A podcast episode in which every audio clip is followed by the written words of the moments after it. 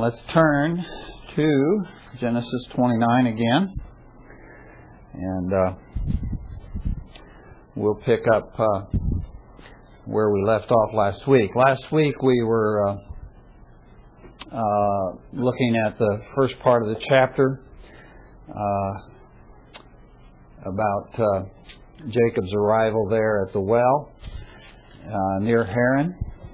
And we went down through, I think we went down through about verse 12 or so.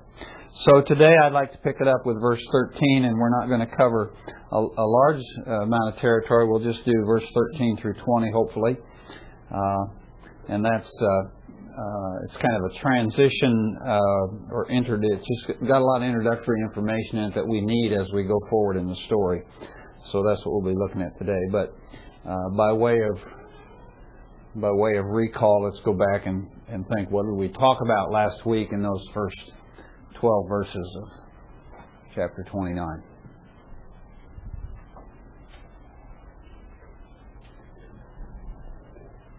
You talked about the definite contrast between the memory of what it was like when the bride was considered for Isaac and what it's like when the bride is considered for Jacob. And, and they're both at the well, but they're so different. Yeah, yeah. So one God is really honored and glorified in, and the other one you don't really He's kind of back in the background, isn't he? Yeah.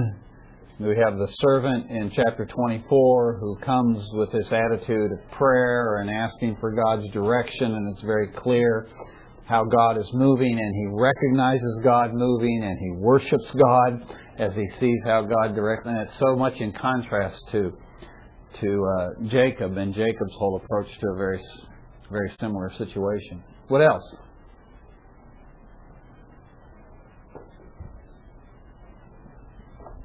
Not sure just what Jacob's intention were, to get the other shepherds out of there, or is he just trying to run the show, tell them you know, how things should be, because from where he came from, they were doing it all wrong. Yeah, yeah, he he didn't like the way they were doing business, and uh, so he's uh, he's telling them how to do their job, and uh, I'm sure they real took real kindly to that. To that, I'm sure they really appreciated this total foreigner coming in here and telling them how to do how to do their job. Uh, but uh, what does that what does that reveal to us about Jacob? What do we learn about him through that? That's the savvy. He was a businessman. Okay, he's a good businessman. He's obviously a hard worker. He, you know, he just he doesn't see any reason to be laying around in the middle of the day. You know, whatever your excuse is, let's get to work and he goes over there and he grabs that stone and he moves that stone out of the way and and uh, and gets the process moving and and uh, so that's uh, that's something to be said in his favor. Which is not what you really get a picture of early on in the chapter, or the previous chapters. Yeah. Get the idea that Esau's going out doing stuff yeah, that is true. It, it, it is interesting that because it characterizes him early as one who kind of likes to hang around the hang around home or whatever, and and Esau's kind of the outdoorsman type of guy. But we but but we do get this more balanced picture of Jacob as a result of this story. What else? Really kind of the first point that he seems like a man. Yeah, really. Started to act like a grown up for a change. Yeah, really then maybe maybe there are some changes starting to take place here. So. Anything else?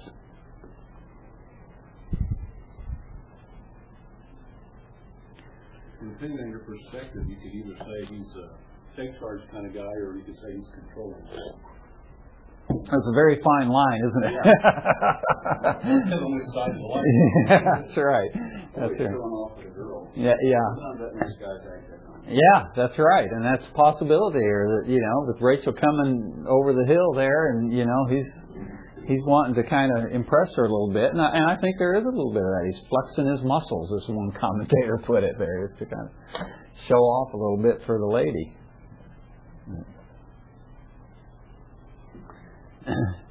Anything else that stands out to you in that passage? Whatever he was doing, he was serious very emotional. Yeah, yeah. we see we see that side of Jacob here. We see his passion. We see his the intensity of his feelings, and and and uh, and one of the things we talked about last week is is this guy's been under a lot of stress.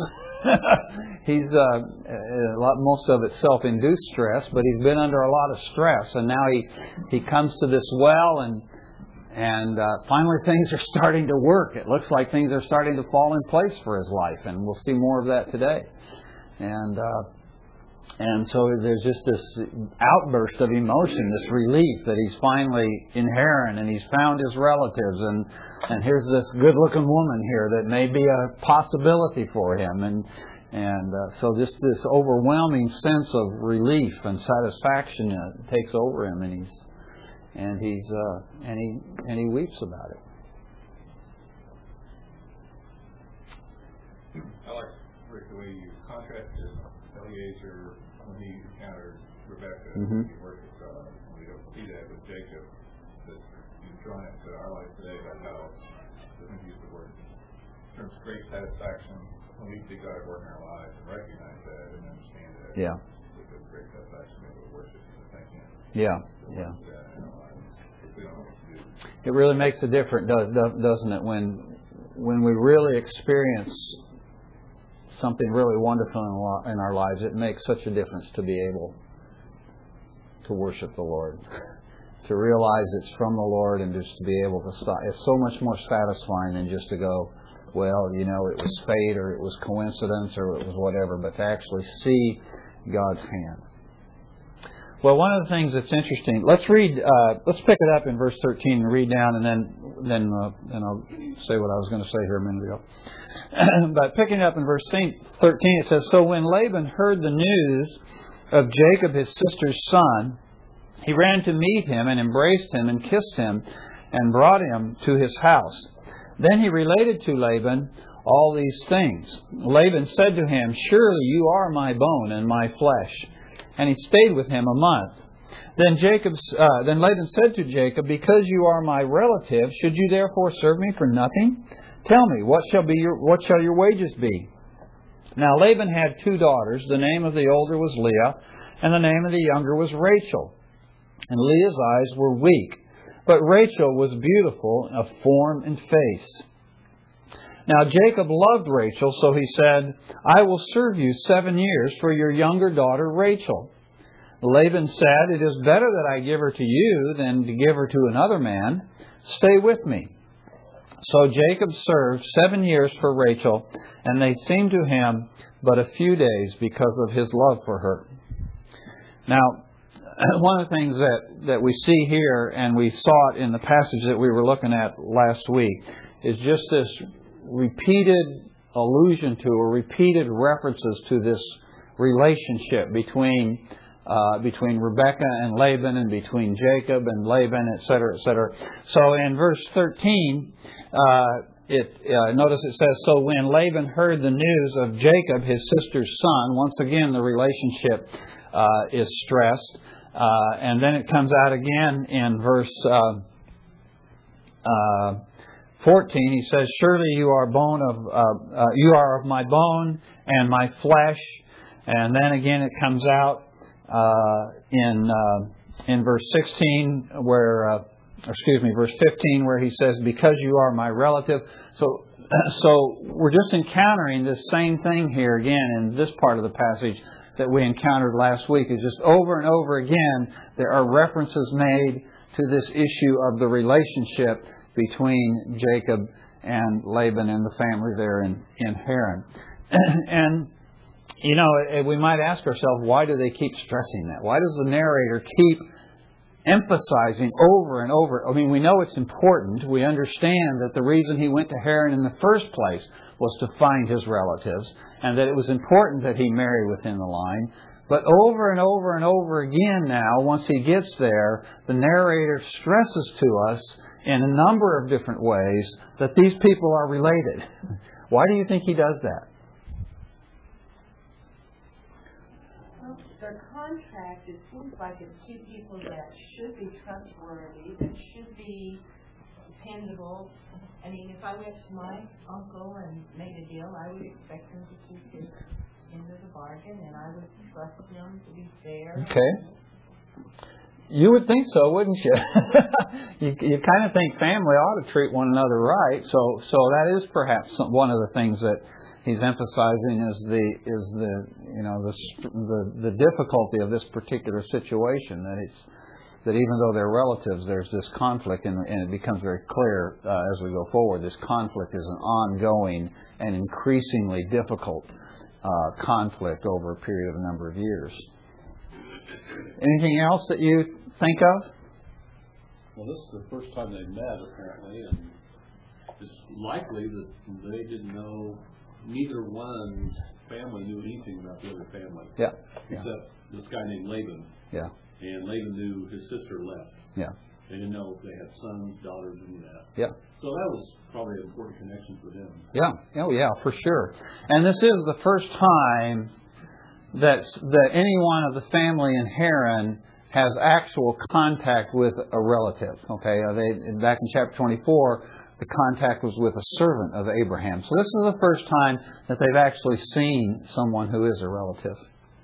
I think perhaps the main thing that's going on here, the reason this issue of relationship is stressed over and over again, much more so than it was stressed in chapter 24 with the story of, of uh, Eliezer, the servant, uh, I think the reason, it, one of the reasons it's stressed more emphatically here is because as the story unfolds, as we read this story uh, about Jacob and Laban and everything that's going to unfold here, God's pretty much in the background, isn't he? There's not a lot of talk about God. We talked about the, the contrast between how the servant approached things and how Jacob approached things. And, and in the servant's mind, God is very much in the forefront and he recognizes that God is in the forefront. And he worships God for the things that God is doing. But in this story, there's just not much mention of the Lord, is there? He's kind of he's kind of in the background as far as Laban's concerned, as far as Jacob's concerned, even though Jacob has just a few days before had this dramatic encounter with the living God there at Bethel. In spite of that, it just seems like to Jacob, you know, well, this is just life. This is just things that happen. And there's no clear cut uh, understanding that God is directing and, and God is sovereign in this. And so I think one of the things that the narrator is trying to do is to keep it in front of our minds because it's not in front of Jacob's mind. It's not, it's not something that Jacob is is really cognizant of and thinking of, and the, and the narrator doesn't want us to fall into the same uh, into the same trap. So he's he's putting this kind of subtle reminder in here for us, uh, this re- repetitious uh, uh reminder to us that God really is in charge, and God's bringing this about, and God really does want Jacob to marry within the family, and so he's he is orchestrating events to accomplish that. And so he wants us to understand that even though there are times in our lives where we may forget that God is providentially directing and God is moving in our circumstances of our lives, uh, even though there are times when we forget that, that does not mean He is not working and He is not leading and He is not directing. And so we just have these, these continual reminders here put before us. God's in charge. God's in control. God's accomplishing His purposes, even though at this point in your life you're not really thinking that much about it. Okay, so so I think that that's one of the things that's that's going on there. Now, now something else that that struck me as I as we go forward in the story, and and of course you know uh, you know kind of what happens here in the future beyond what we've read today, and so we'll allude some to that and talk some about that even today as we're going forward because the passage that we're looking at today is, is really kind of just setting the scene for us, so we understand the things that are that are going to unfold uh, as we as we go on through the chapter and into the following chapters. So, uh, so we'll be kind of alluding to those things or referring to those things as we as we think about things today. But one of the things that strikes me here is that Jacob has come out of Beersheba and he's come from these all these you know, this ugly situation of the circumstances of what happened there in Beersheba. in Beersheba with his family and with Esau and with Rebekah and with his father and all that sort of thing. And then he gets to Bethel and he has this encounter in Bethel. And God promises him he's going to be with him and, and, and all these sorts of things. And, and now he goes on to Haran and he arrives in Haran and he encounters his relatives. He's, he's, he's had success on his journey. Uh, he's now found this woman who we see in the passage today that he loves. Uh, and he enters into a, an agreement to secure her for his wife. And, and uh, things are starting to work out pretty good for Jacob. And and as I was thinking about that, I was thinking at this point in Jacob's life, now of course it's going to take a pretty nasty turn real quick, but at this point in Jacob's life, it would be very easy to make the mistake of thinking that because he now has God's blessing on his life, and because he now has God's presence with him, that that somehow justifies or vindicates the way he acted earlier. And and the thing one of the things we have to remember, and I think one of the things that the life of Jacob overall teaches us, is that the end does not justify the means. Okay?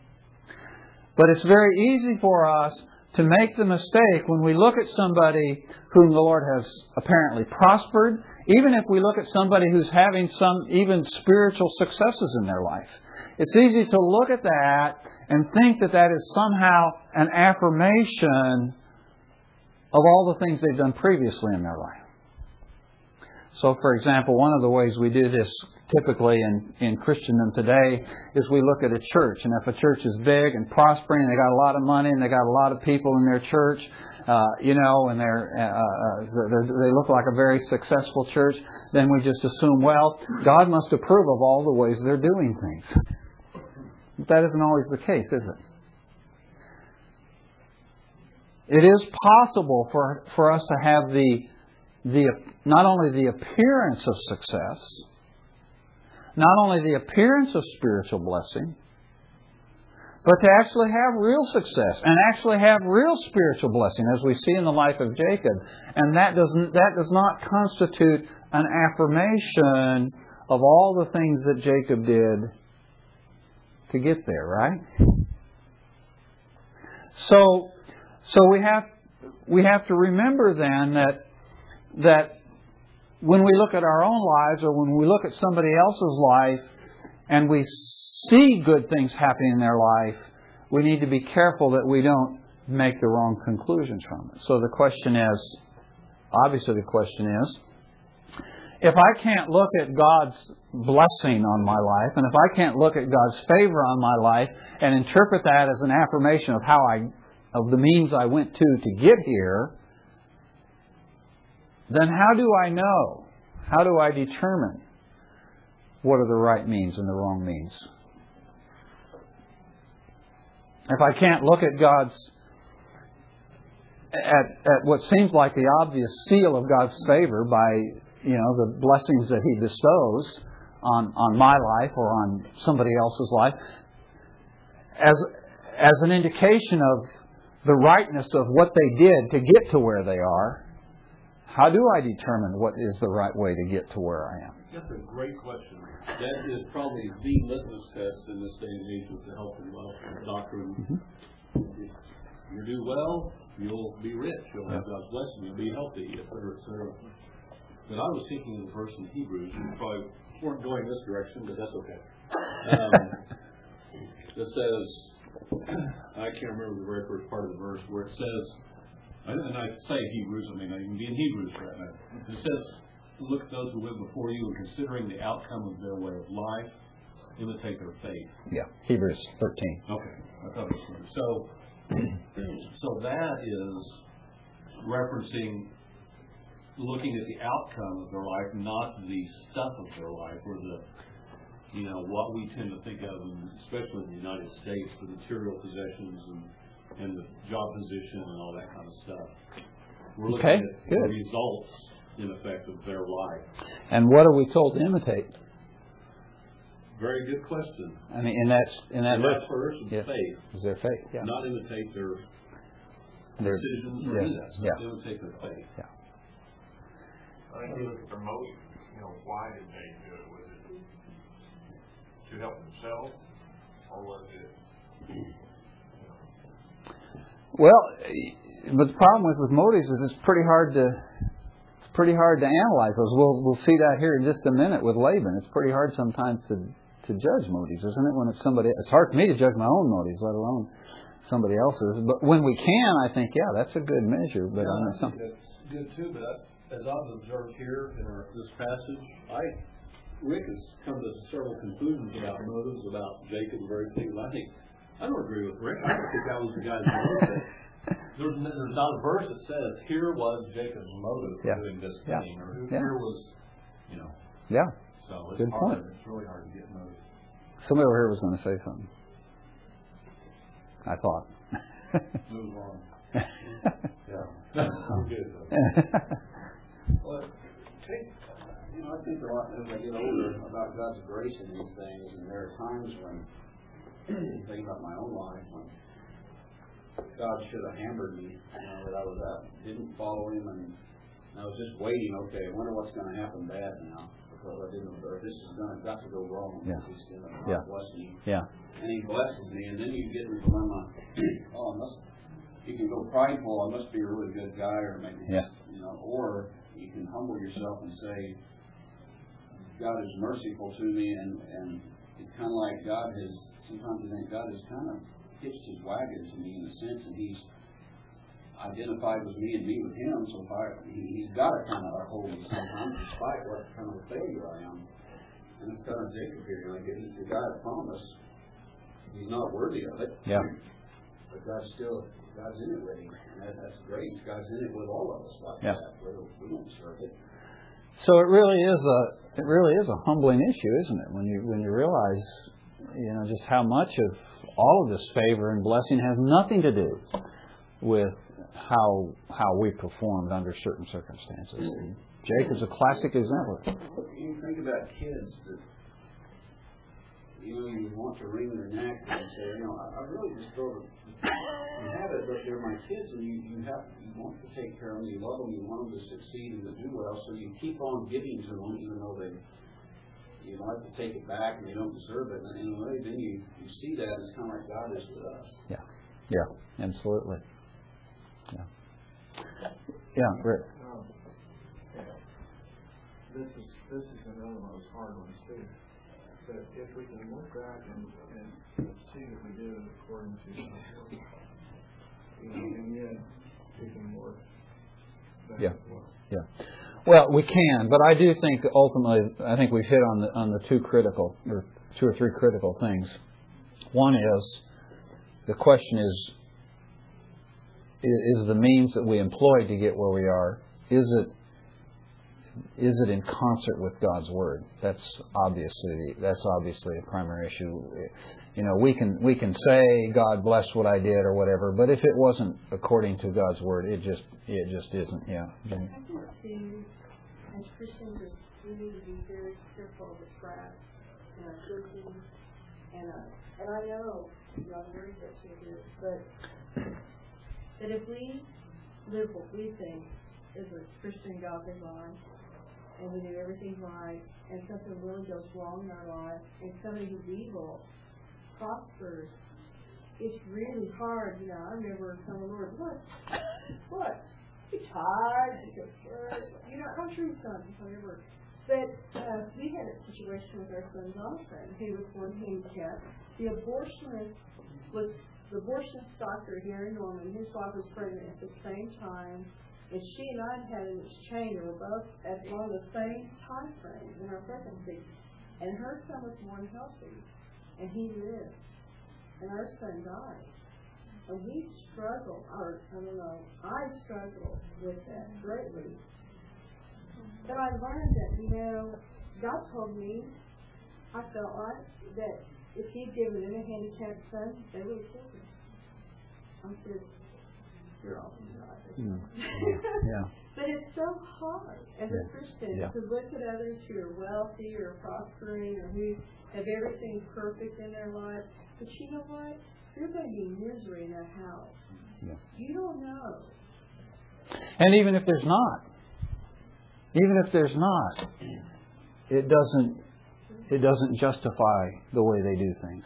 And, you know, and, and, and this is not a this isn't a new crisis that we just face in the 20th century. You know, the psalmist cried out. He says, "Why do the wicked prosper?" You know, it's just it's incomprehensible. You know, uh, at another point, he, he talks about how he was how he was just so troubled when he looked at the wicked and he saw how they how well they seemed to do and and and we and, and we just instinctively something about us just instinctively takes that as some kind of affirmation on their life, and it's not an affirmation.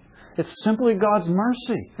it's simply God's grace. It is on their life, and and uh, uh, as Mike was pointing out, it is on our lives. It's just a, it's God's mercy and it's His grace, uh, and, uh, and and certainly there are blessings that come when we walk according to God's word, and when we walk by faith, and when we walk in humility. There are blessings that come, but those aren't always the kind of blessings that that we like to think we should get. You know, they're not always the material blessings or the health or the or those kinds of things. You don't always know what's good and bad. Uh, oh, absolutely, yeah, yeah. We just, we don't Yeah. know. Yeah. Something awful happens and changes our life and we think it's terrible, Yeah. but it's a reroute. Yeah. Because we're supposed to go somewhere else. Yeah. And that's exactly what, uh, that's one of the lessons that, that I hope we learn as we're going through this story of Jacob. And that's why I wanted to pause and think about this at this point, because now he's come to this point in his life where for at least a period of time it looks like now things are starting to fall into place. And it started pretty rough, but now things are starting to happen, okay? He's got himself a good job. He's got a good prospect for a wife.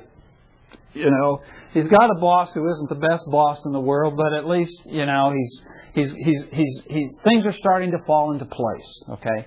And uh and and that is that that is just a product of God moving and God working in his life.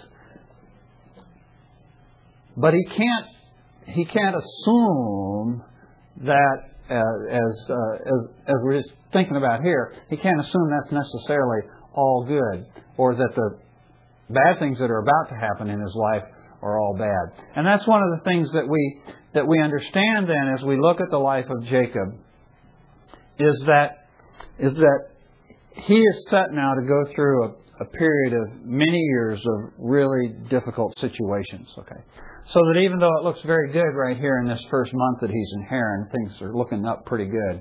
It's going to turn sour on him pretty quick, and it's going to be very difficult for him for a long period of time. And the reason for that is because God is in the process of changing Jacob into Israel.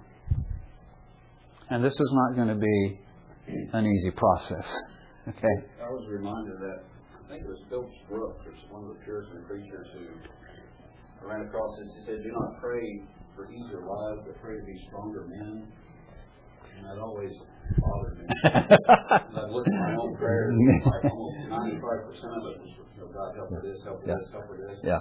Easier life. And but it, it makes you go back and think that's not God's purpose.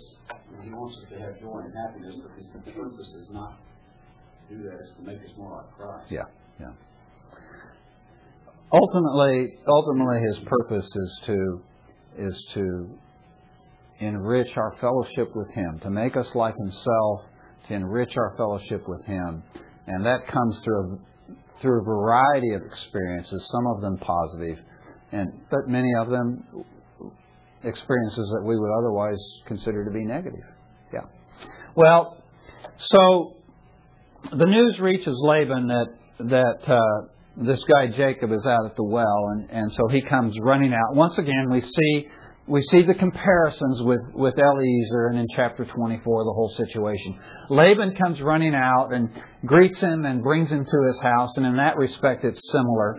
Okay, but there are some marked differences. Of course, he embraces him, he kisses him. He doesn't do that with Eliezer, and of course, the reason he does with Jacob uh, is because he's a relative.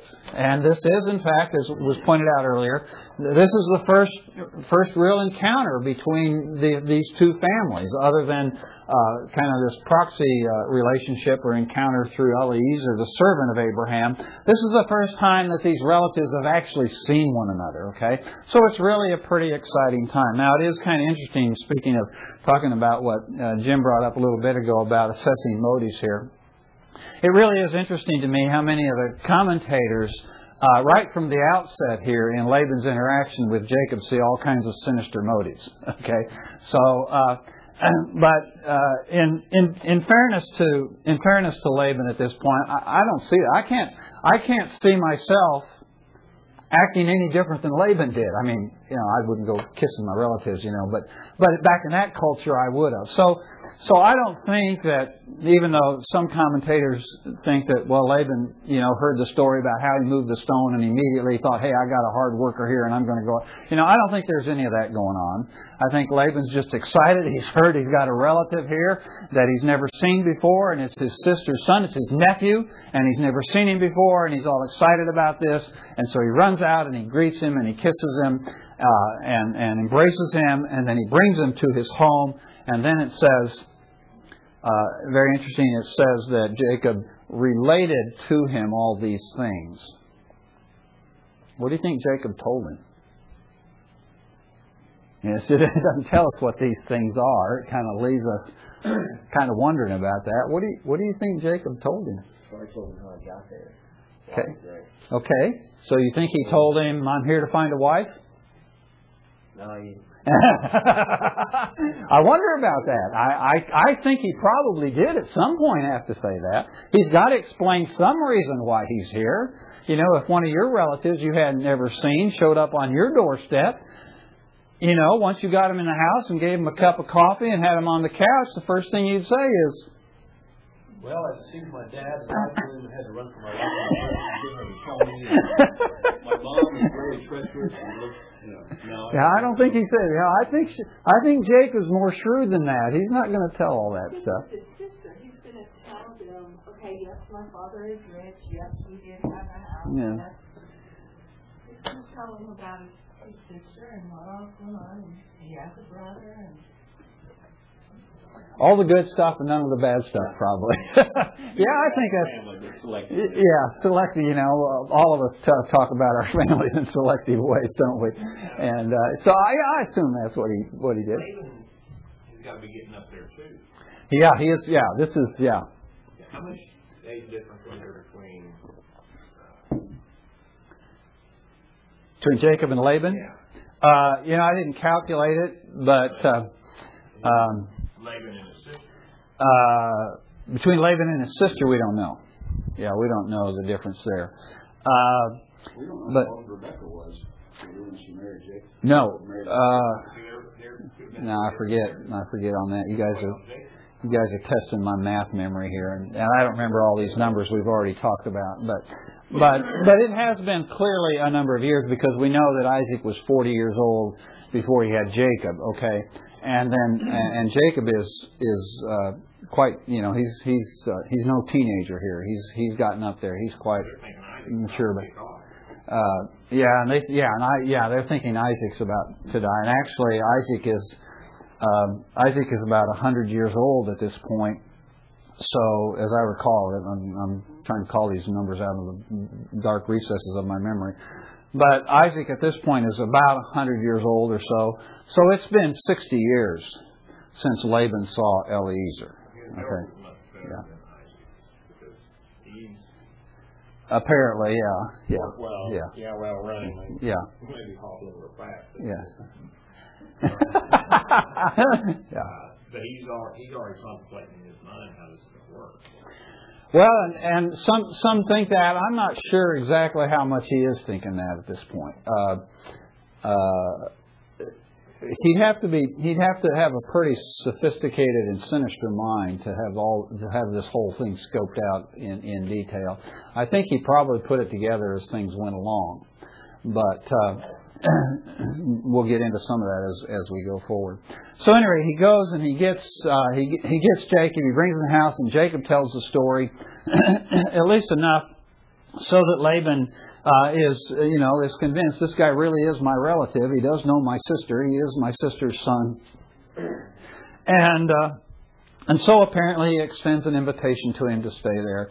And Jacob spends about a month there in Laban's uh, in Laban's uh, with Laban's family. What do you think Jacob does during that month? Works for him.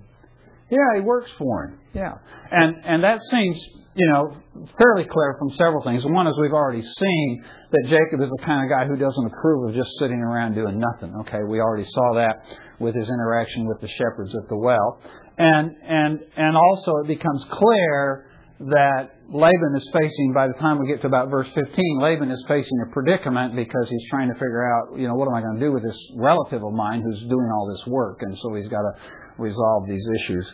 Uh, so, so he's, he's obviously working. And he's working diligently. And we know he's a hard worker and we know he's a skilled worker. He knows his business. We'll discover that we don't we haven't seen that so much now, but as we go forward in the story, we'll see that this guy really knows this whole business about raising sheep, and he knows the ins and outs of it, and et cetera, et cetera. And so all this becomes obvious to Laban over the period of this month, and but Laban's got a predicament. What is Laban's predicament?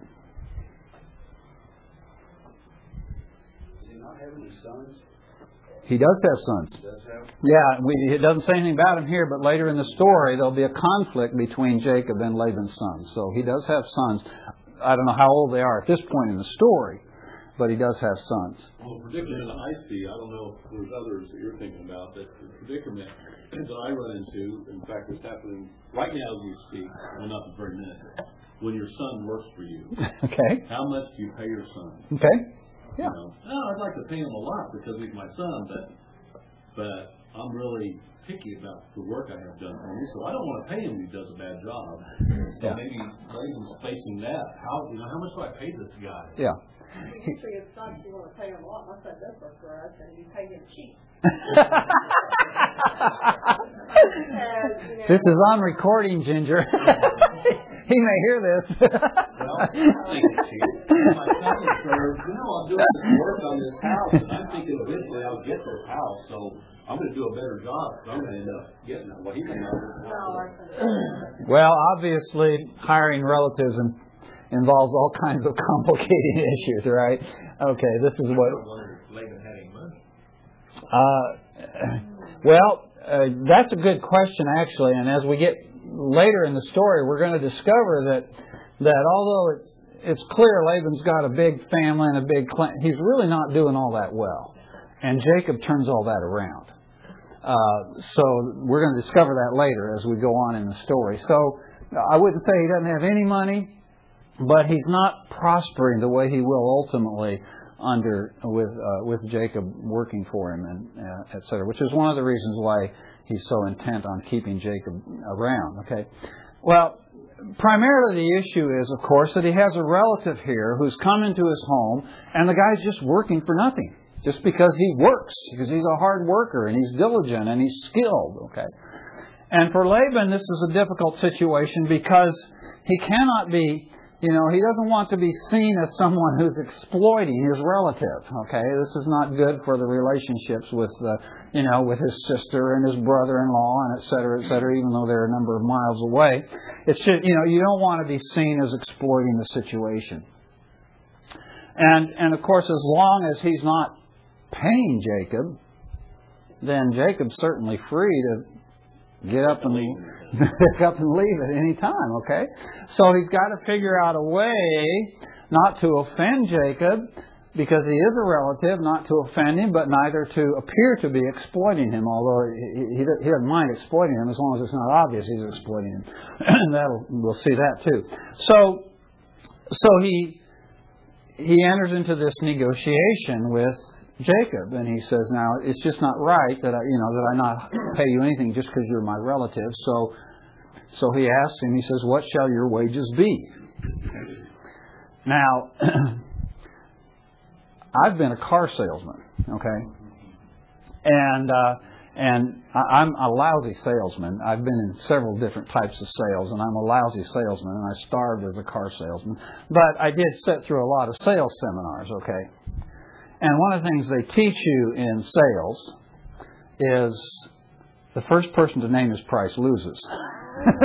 you know, so when you're in a negotiation with uh, over a car, uh, the, the the principle is for the salesman is to try to get the customer to name the price they're willing to pay, and then you negotiate off that price rather than you say what you're willing to take for the vehicle. Okay, and there's just a whole lot of psychology involved in that, but. But in this situation, that's that's pardon. It's good. To, yeah, it is good to know. Yeah, uh, in that in this situation, that's kind of what's going on here. Is you know Laban's not making the offer. He's asking Jacob, "What are you What are you willing to pay for? You know, what what what are you willing to work for?" And uh, so uh, so that puts uh, Jacob in a little bit of a difficult situation, and he probably would have been better if he had asked instead of he just volunteered. There's another principle that Jacob doesn't do too well on here, and that's the principle of you never go grocery shopping when you're hungry, right? At least that's what I hear. I go grocery shopping. I don't go grocery shopping. I just go to the store when I'm hungry. You know, I let my wife do the grocery shopping. But the principle I've heard is don't go grocery shopping when you're hungry. You'll buy too much, right? Well, problem here is Jacob's hungry, right? He's already in love. he's already in love. And so, you know, he's not thinking real clear here. He's not thinking real clear. So he names his price. And his price is what? Younger daughter for seven years. yeah. I want your younger daughter, Rachel. I'll work for you for seven years. Okay. Now I have no idea what the going price of younger daughters was back then. You know, camels and sheep, whatever. Yeah but uh, but anyway, he names his price, and and but I want you to notice he's very specific, isn't he? It's not I'll marry your daughter. I want your daughter. He's very specific in which daughter he wants, and he specifies it's the youngest daughter. Okay, so that's all agreed to up front. It's the youngest daughter. It's Rachel, and it's seven years. Now, because he's in love, seven years is no big deal to him. You know, guys must thought different back then than they think nowadays. I don't know. You know, uh, you know. I read that last verse that we look at there, verse twenty. It says the, that, that those those years were just but a few days because of his love for Rachel, and I'm thinking. Boy, that's not how I remember when I was engaged. it seems like every day was an eternity. I think you would have tried one year first. Well, like I say, you don't go grocery shopping when you're hungry, and you don't be the first one to name your price. Okay, so. I was just wondering how old Rachel was. We really don't know. Yeah, we really have no idea how old she was. Maybe she was a little too young to marry at that time. Well, I think that's a distinct possibility. Yeah, I think that's a distinct possibility.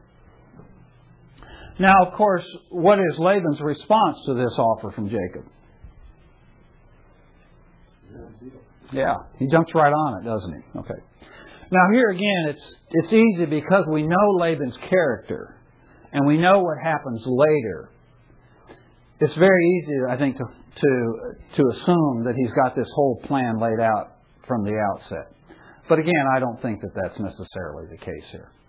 Uh, the, the, of course, you know, uh, I'm not giving away the farm here when I tell you this because you know the story that that you know Laban's going to do a bait and switch on him here in a little bit, but but I don't think necessarily that Laban has this planned out. He's he's got seven years to get Leah married off. Okay, so I think when he agrees to give Rachel to to Jacob, he's not thinking Okay, but I'm really going to seven years from now, I'm going to switch Leah with Rachel. I don't think that's what's going on here. Okay, I assume that what Laban is thinking at this point is that's seven years down the road. You know, good grief, I can get my my daughter married off in seven, my other daughter married off in seven years. He's probably just assumes that.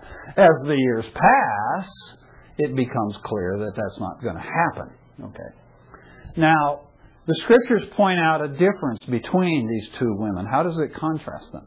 I it's kind of interesting that I, I wonder when I read this part it says that Leah's eyes were weak, Mm-hmm.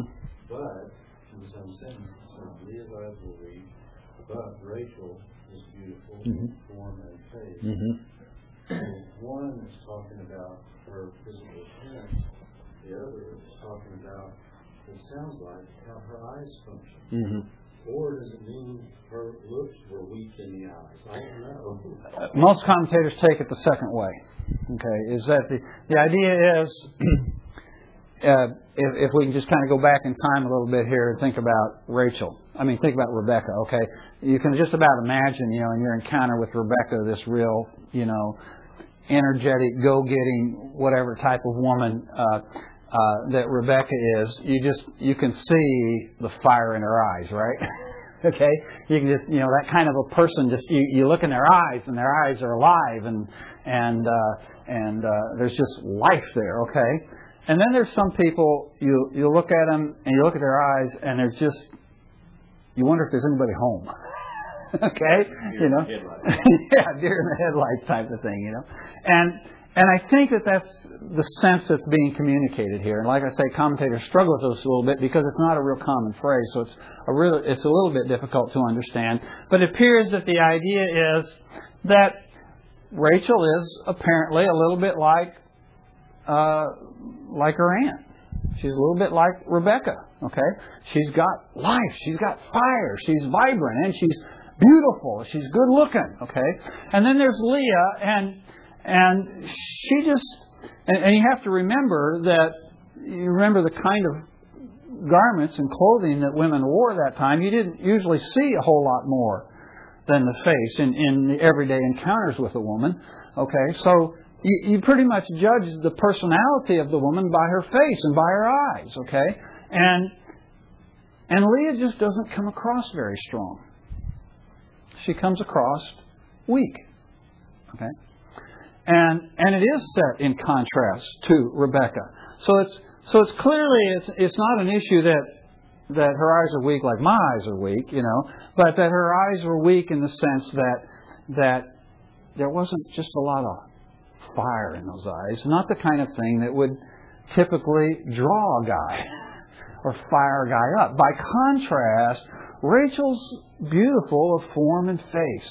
Okay, so she's very good looking. Now, once again, it's very easy to be critical of Jacob for being attracted to the better looking woman, but God made women good looking for a reason for us guys, okay?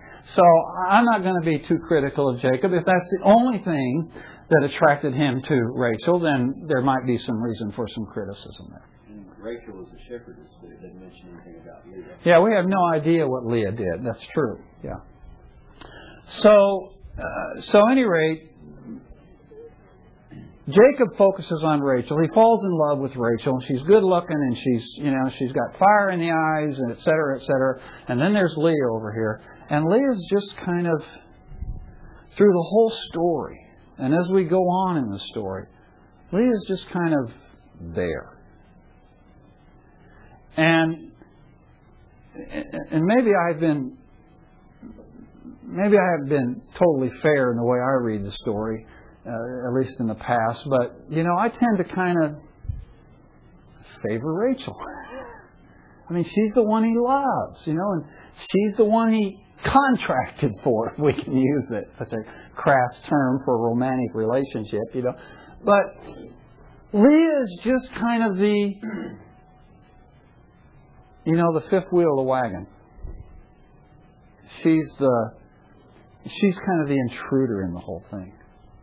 You know, and you think, oh, this was going to be such a cool deal. This was going to be such a neat relationship with with Rebecca and Rachel, and it was going to be so wonderful. And there's love, and there's romance, and there's and there's all that sort of stuff going on here. And then Leah just gets thrown into this thing and just messes everything up. That wasn't Leah's fault. It wasn't Leah's fault at all. God was aware of that too. And God was aware of that.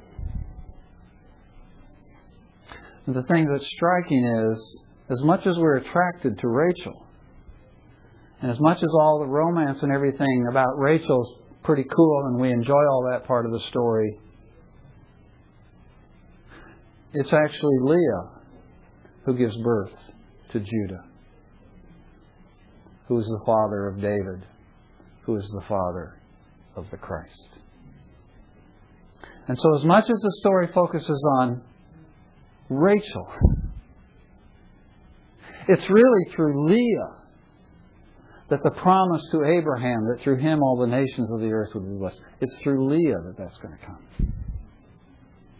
I think it's funny that he says, I served you for Rachel, didn't I? Why have you deceived me? And Jacob's like, You're getting ahead of us here. You got to wait till next week till we get to that. I can't help but wonder what would have happened if Jacob would have looked here and and said, "Okay, you've got some daughters. Let me pray about this." You know, dot dot dot. Yeah. Would have turned out. Who knows? Yeah. We don't Yeah. We don't know, but it sure uh, is an encouragement to do that, isn't it? Because because things get messy when we don't pray. So, at any rate, well,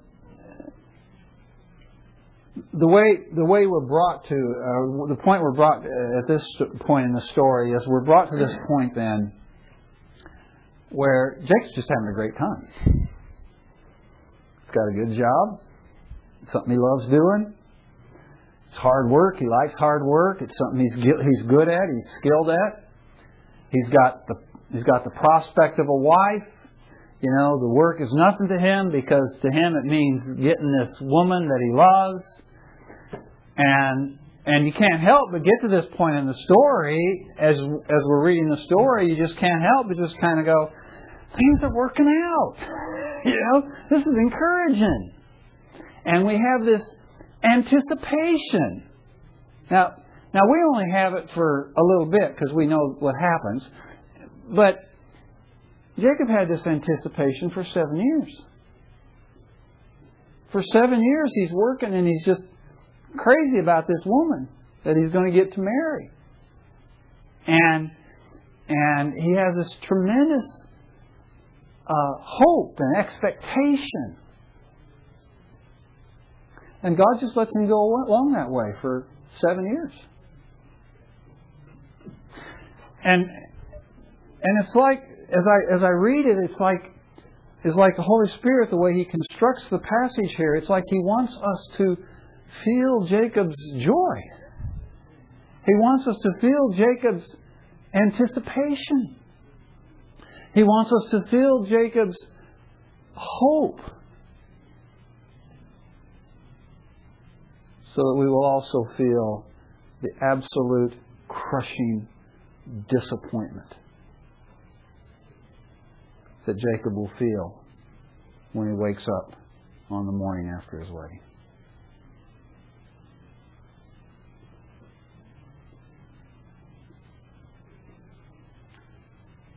And I don't know about you, but I go, why, God? Why? I mean,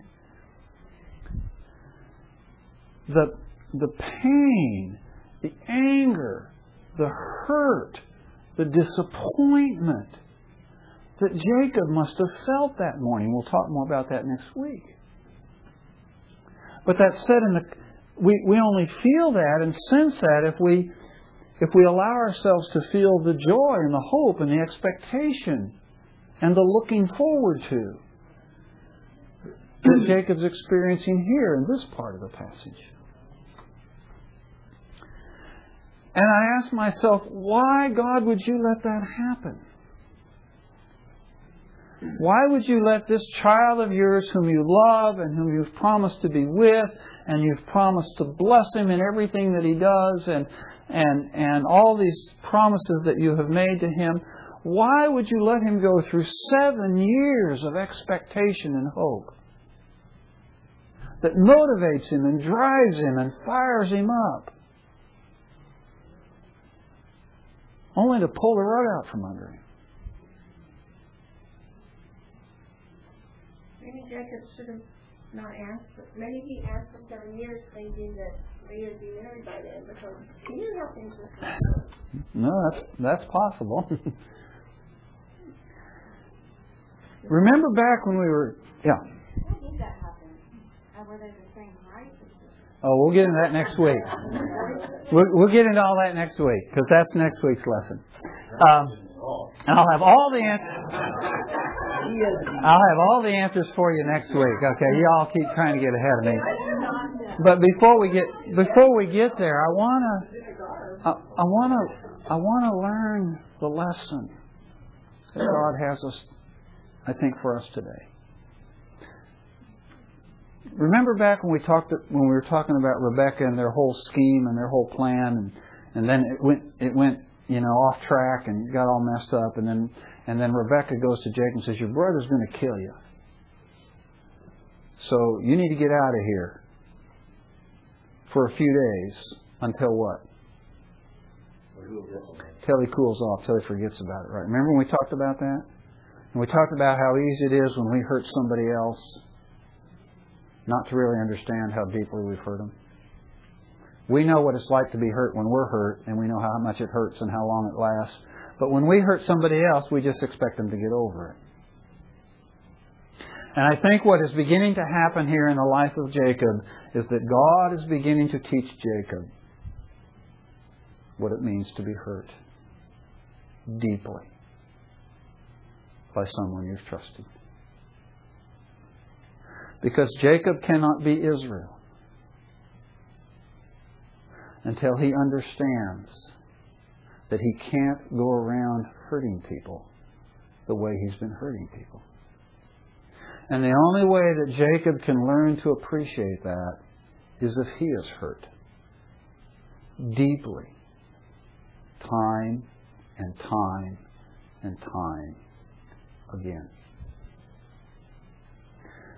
And so, what God is about here is not just getting a wife for Jacob. If that's all that was at stake, then this story just doesn't work.